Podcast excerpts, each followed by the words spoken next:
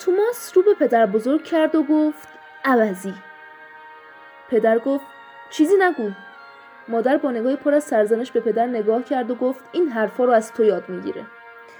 نگاه مادر آنچنان تیز بود که می توانست استیک رو هم ببره. نخیرم معلوم نیست از کجا یاد می‌گیره. توماس دست بردار نبود. مستقیم تو صورت پدر بزرگ نگاه می‌کرد و می‌گفت عوضی.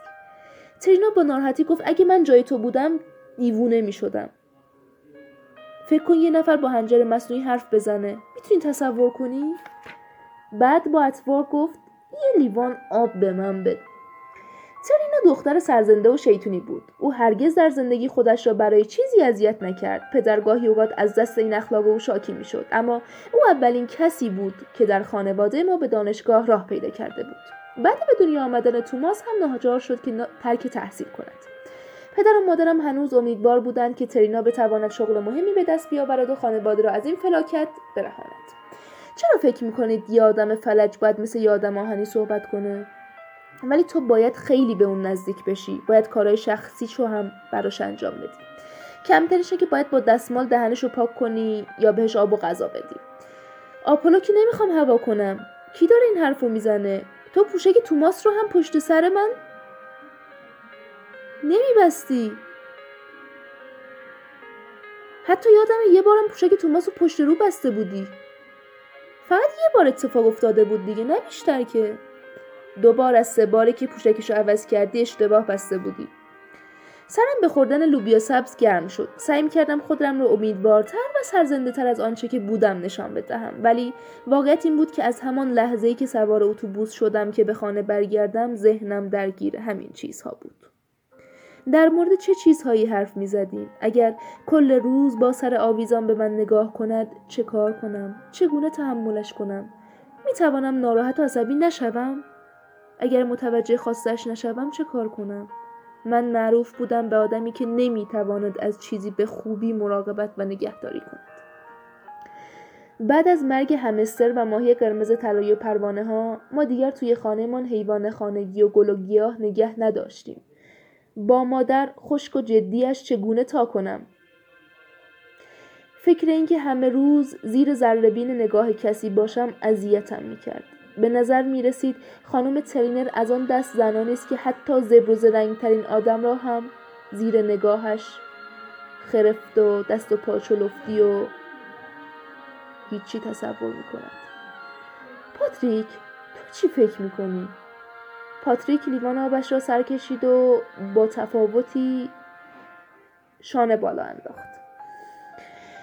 باران به شدت میبارید. تنها صدایی که به گوش می رسید صدای به هم خوردن گاشق و چنگال و ظرف و ظروف ها بود. برنارد پول خوبی میدن.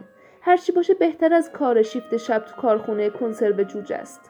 صدای تایید و موافقت همه بلند شد. من گفتم میگم ظاهرا به نظر شما بهترین تحسینی که میشه از این کار جدید کرد اینه که بهتر از حمله استخونهای جوجه به محل بارگیری هواپیماست.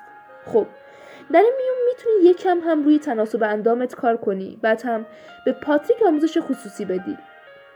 ممنون پدر. می‌خواستم دوباره سیب زمینی بردارم که نظرم برگشت.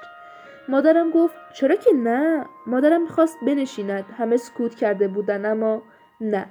مادر دوباره ایستاد و به پدر بزرگ کمک کرد که روی گوشتش سس بزند و بعد گفت خوبه که آدم به آیندهش فکر کنه. لو تو که خوب بلدی حرف بزنی.